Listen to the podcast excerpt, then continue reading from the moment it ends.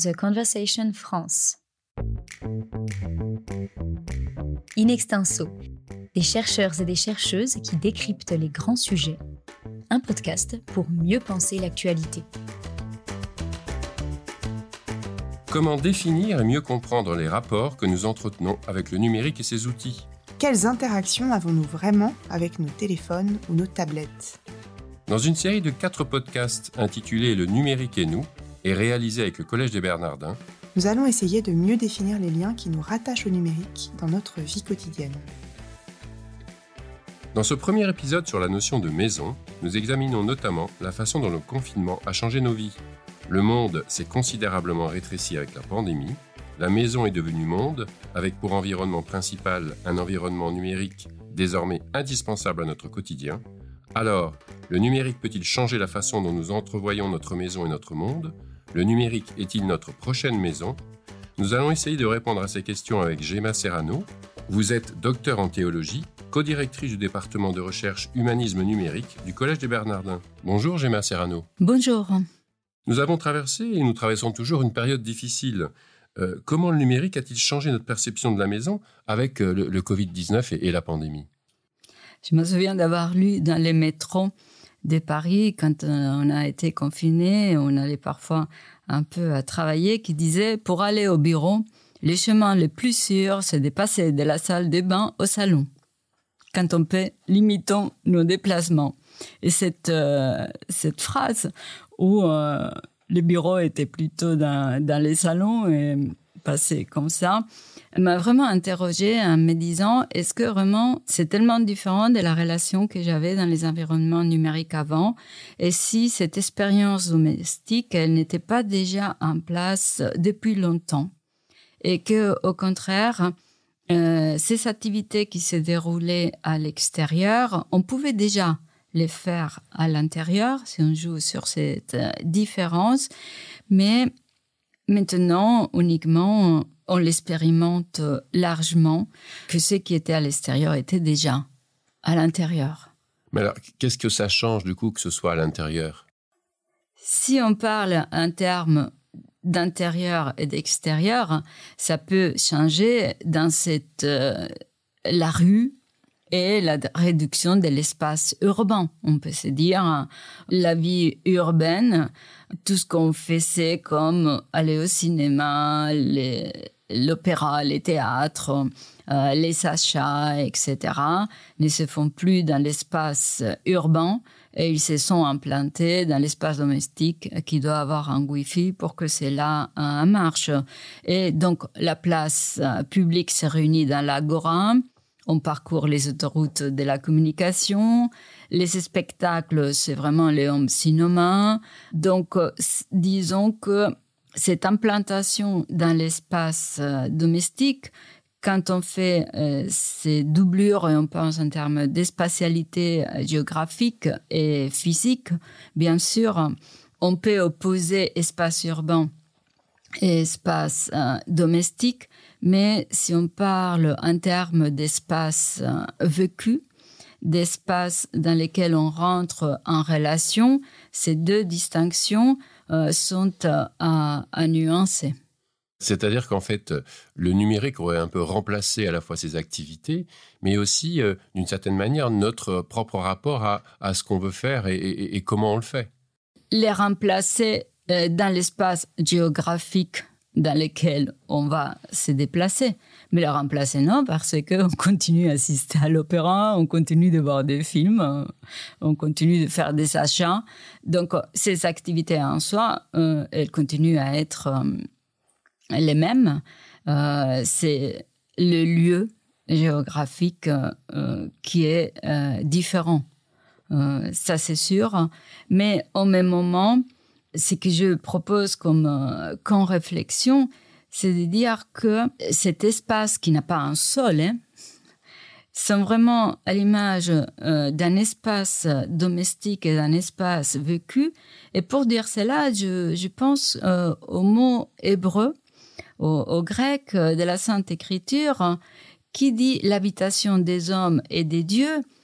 Et là, la maison est vraiment comprise comme un, réseau relationnel, comme une occasion d'apprentissage, des transmissions, des présences, d'absence, des vivants, des morts. Donc vraiment, la maison, c'est un espace partagé qui marque une communauté, une communauté et qui porte une histoire personnelle et collective.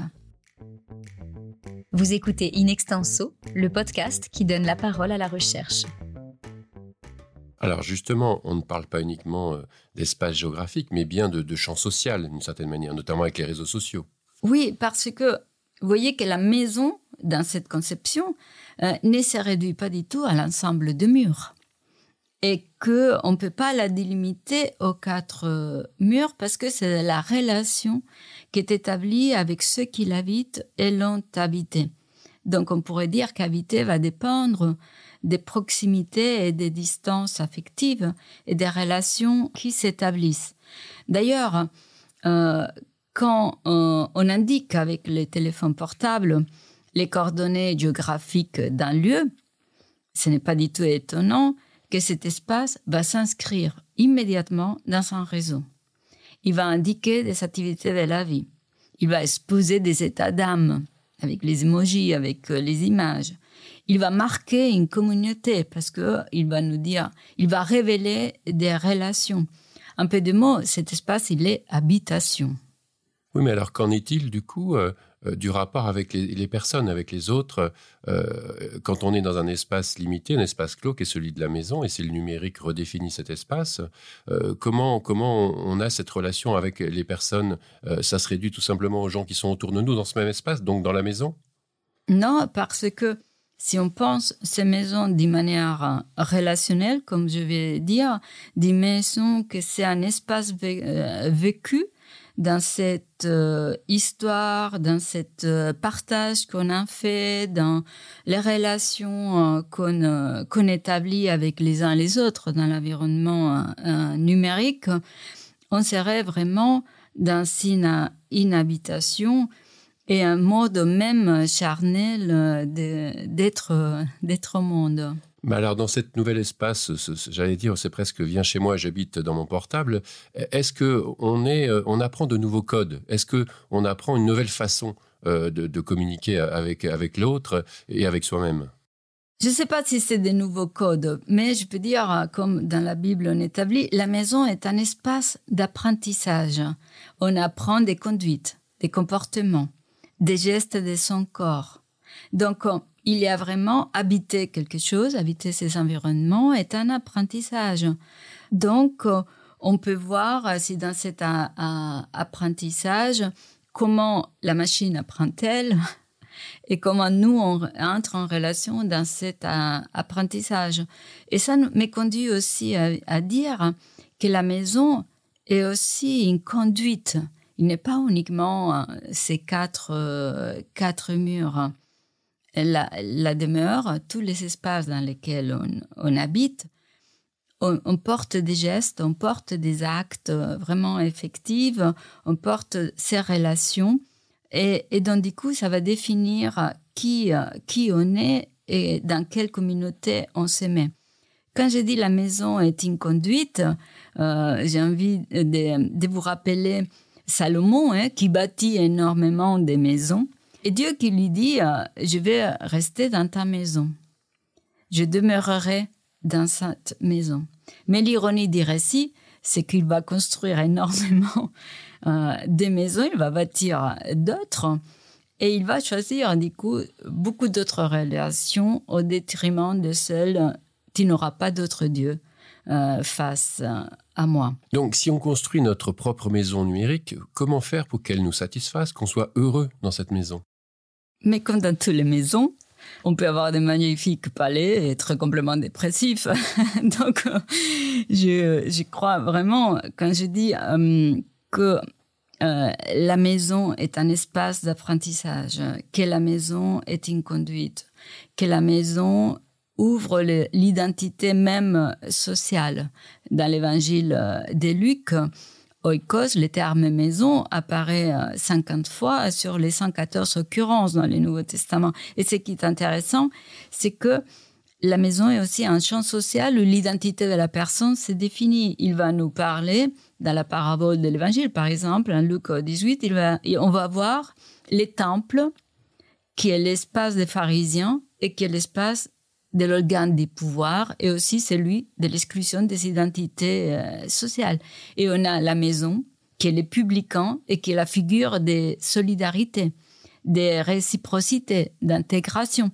Donc, ce qui est intéressant, c'est que dans cet euh, environnement euh, numérique, on peut y vivre en créant ces identités, en sachant que ce n'est pas qu'un logement et que du coup, on n'est pas uniquement dans un domicile, c'est l'espace qu'on veut créer, qu'on veut construire ensemble, un espace euh, d'être en société ensemble. Donc je pense que pour cette euh, bonheur dans la maison, euh, elle est à construire collectivement et elle est à imaginer encore dans l'environnement numérique.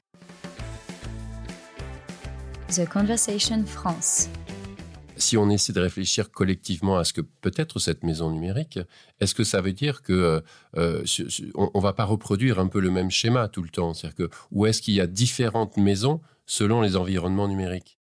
Alors, il y a peut-être différentes chambres, il y a différentes pièces, et c'est aussi là où on se tient et qu'est-ce qu'on aime. Euh, voilà, c'est qu'on désire, là où on désire habiter quelles sont les, pièces qu'on fréquente le plus souvent et quel type de relation on établit quand on y est et quel type d'activité on y déroule? Tout est possible. Chacun a la liberté justement de construire sa maison suivant un peu à la fois ses envies, ses besoins, ses désirs, ses plaisirs.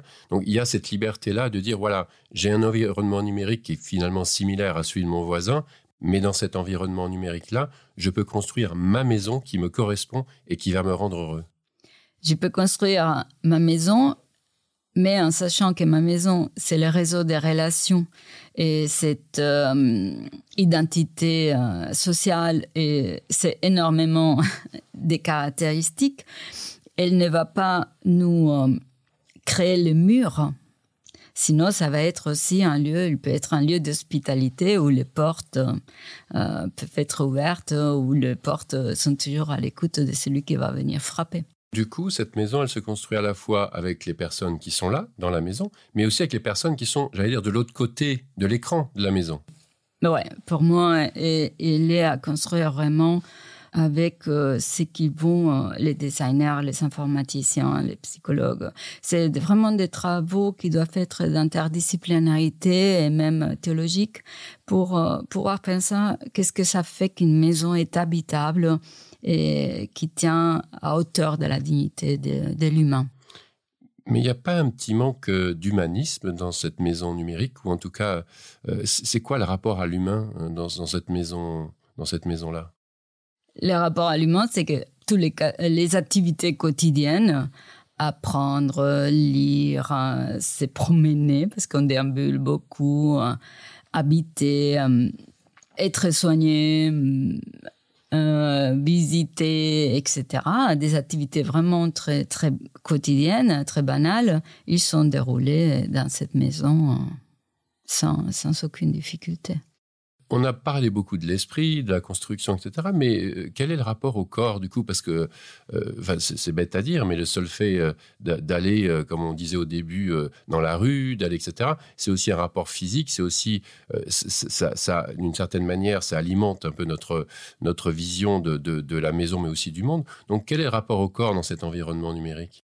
Les corps, comme dit le philosophe Miladoué, on était convaincus on était convaincus euh, dans le numérique et ils sont présents uniquement déjà par la voix qui donne aussi une identité et qui a un effet euh, affectif quand on écoute quelqu'un par euh, la vue parce qu'on on est vu par les toucher on peut toucher nos écrans, on peut euh, essayer euh, dans les environnements virtuels aussi de pouvoir être touché et touché.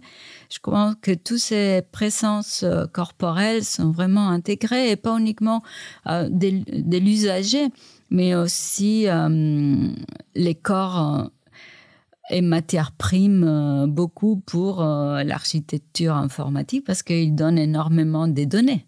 Toutes les données physiologiques qu'on peut apporter vont créer aussi cette, cette code. Donc il n'est pas du tout oublié. Vous parlez d'environnement virtuel, justement, on parle beaucoup du métaverse, hein, cette espèce de nouvel environnement virtuel 3D, si je puis dire. Est-ce que c'est quelque chose qui va nous aider à construire cette maison numérique? Je n'ai aucune idée si ça construira la maison et ça dépendra vraiment de quelle manière les usagers, euh, la plateforme la pensent. Parce que euh, c'est les pensées uniquement comme les lieux euh, des imaginaires dans lesquels on va, on va y habiter à nouveau et des imaginaires qui euh, découplent complètement avec euh, ce qui euh, on est, euh, ça sera pour moi un désastre. Euh, par contre, il peut être aussi, même imaginaire, ça peut être le lieu des créations euh, très belles et d'habiter ces mondes d'une manière esthétique autre dans lesquels euh, on va pouvoir construire des mondes qui ne soient pas uniquement pensés pour y échapper à celui dont on y est. Nous allons garder cette vision euh, optimiste. Merci Gemma Serrano. Je rappelle que vous êtes docteur en théologie, co-directrice du département de recherche humanisme numérique du Collège des Bernardins. À bientôt pour les prochains épisodes de notre série Le numérique et nous. Merci. Merci. In Extenso est un podcast de The Conversation. Chaque vendredi, la rédaction donne la parole à la recherche pour mieux comprendre l'actualité. Retrouvez l'ensemble des épisodes d'Inextinso et nos autres séries directement sur theconversation.com dans la rubrique podcast.